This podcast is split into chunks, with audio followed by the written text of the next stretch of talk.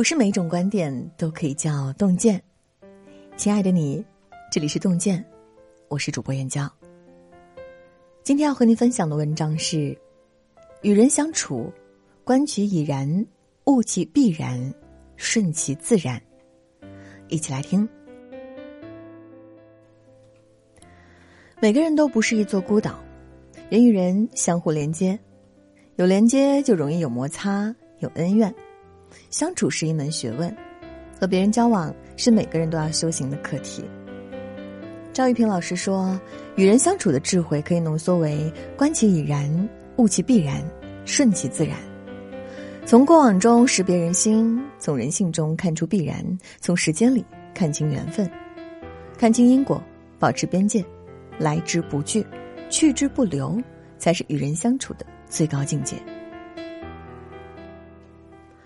春秋时期，齐桓公在管仲的帮助下成为一代霸主。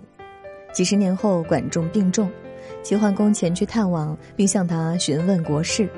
管仲说：“易牙、树雕、开方这三个人不能信任。”齐桓公不解，他问道：“他们爱我胜过爱他们的家人，父母死了也不回去奔丧，怎么不值得信任呢？”管仲说：“一个人连自己的至亲都不爱。”怎么会真心爱国君呢？管仲病重不治，很快去世。齐桓公把他的话当成耳旁风，依然重用三人。后来齐桓公生病，这三人果然谋反，把齐桓公饿死在宫中。《晋书》里讲：“人道之始，莫先于孝悌。孝顺父母、爱护家人，是一切教养的开始。如果一个人对亲情淡漠，那你对他再好也没有用。”连最亲近的人都不能把他们的心暖热，更何况我们这些外人呢？《三国演义》里，曹操围困徐州，吕布出城投降。曹操爱才心切，本来想接受吕布的投效，刘备却说了一句：“曹公难道不记得吕布是怎么对丁原和董卓的了吗？”一句话直接断送了吕布的生路。丁原和董卓都是吕布的义父，视吕布为己出。但是吕布为了利益不顾恩情，两位义父先后死在他手里。曹操纵然爱才，这样的人也是万万不敢用的。老话说：“一节剑则百节知。”看到一个人过往的表现，就能推断他将来的表现。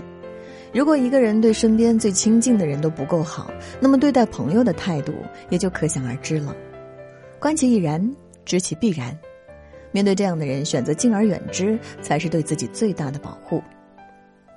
老话说：“穷人阶前无人问，富人千里结宾朋。”趋利避害这种事刻在人们的骨子里，千百年来难以变异。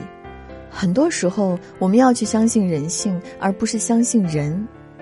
洞悉人性的底层逻辑，悟其必然，一个人才能真正生出智慧与宽容。战国时期。孟尝君门客三千，身边汇聚了齐国最顶级的人脉和资源。但是孟尝君被罢免之后，这些人纷纷离开，和孟尝君划清了界限。后来孟尝君重新获得了齐王信任，回到都城，这些人又纷纷赶来投靠。孟尝君心中不忿，发誓要狠狠地羞辱这些人。门客冯源却说：“富贵多事，贫贱寡有，是之固然。你富贵的时候，大家都来攀附。”你衰落了，大家都避之不及，这是再正常不过的事情了。就像是早上的时候，大家匆忙奔赴集市；晚上的时候，纷纷离开集市。不是人们喜欢早晨而厌恶傍晚，而是由于所期望得到的东西，集市中已经没有了。趋利避害，人性使然，没有必要愤怒，也没有必要责怪。公元两百年，曹操和袁绍在官渡决战。当时曹操只有两万兵力，袁绍却有十万之众。对峙中，曹操逐渐露出败相，他本人也萌生退意。直到谋士献计，曹军烧掉元帅的粮草，曹操才得以战胜袁绍，逆风翻盘。战后，曹操在袁绍的住所搜到很多曹军将领投降的信件，很多人建议曹操以儆效尤，严惩不贷，曹操却下令把文书烧掉。说袁绍这么强，我都惶恐不安，难以自保，何况他们呢？被宽恕的将领心中感恩戴德，军心也得以稳定。趋利避害是人之本能，一个人如果对人性有足够的洞察，就不会轻易责难。熊培云教授说：“我们要去原谅人性的幽暗。很多时候，我们不是原谅某个人，而是去选择原谅人性。相信人性中好的一面，却也能接纳人性中坏的一面。只有这样，一个人才能真正收获慈悲与宽容。”杜甫曾经写过一首诗：“昔者与高里，晚登丹复台。寒无季节时。”万里风云来。回忆当年自己和高适、李白一起游玩的欢乐时光，当时三个人都是官场失意，彼此有着说不完的话题。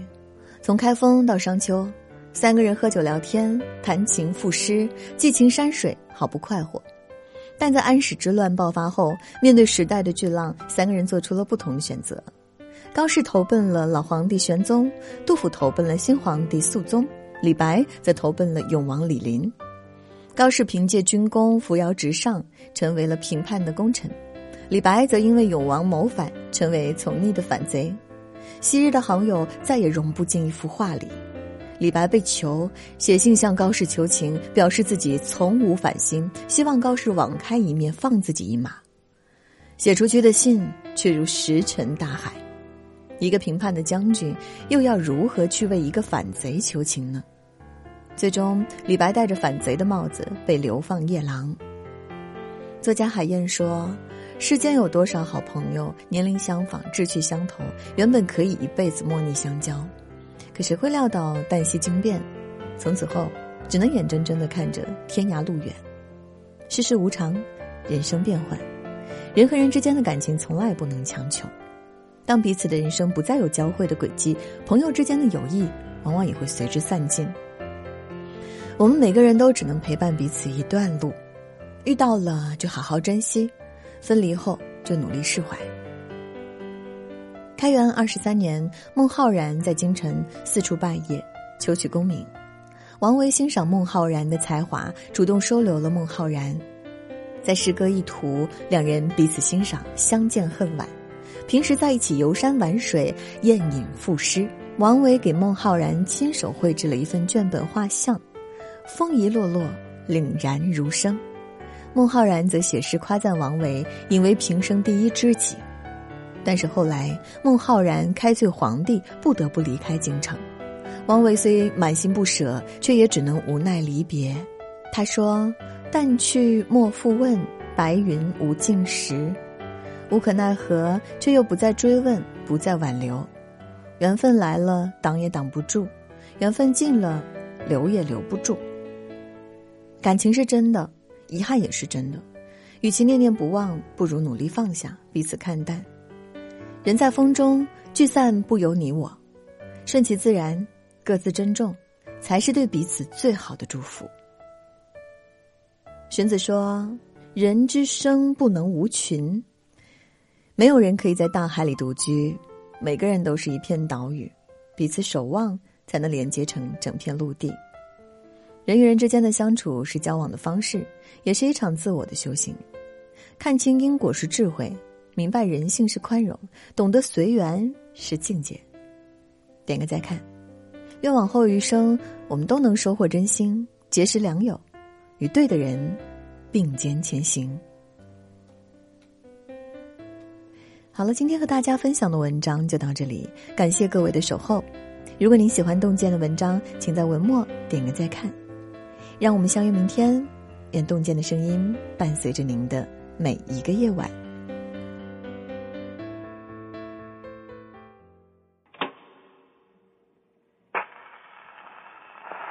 总有些惊奇的际遇，比方说和我遇见你，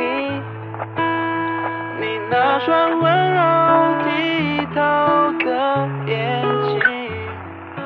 出现在我梦里。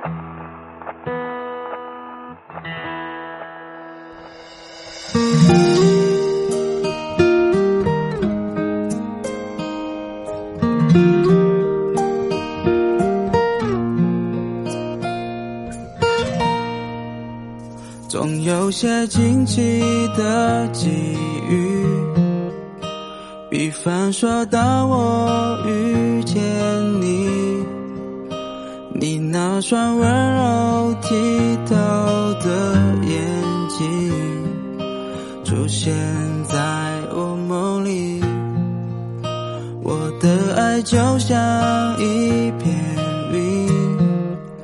在你的天空无处停，我渴望化成阵阵的小雨，滋润你心中的土地。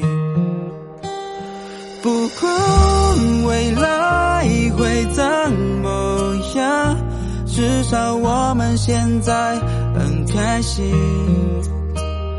不管结局会怎么样，至少想念的人是你。我不会把它当作游戏，因为我真心对你。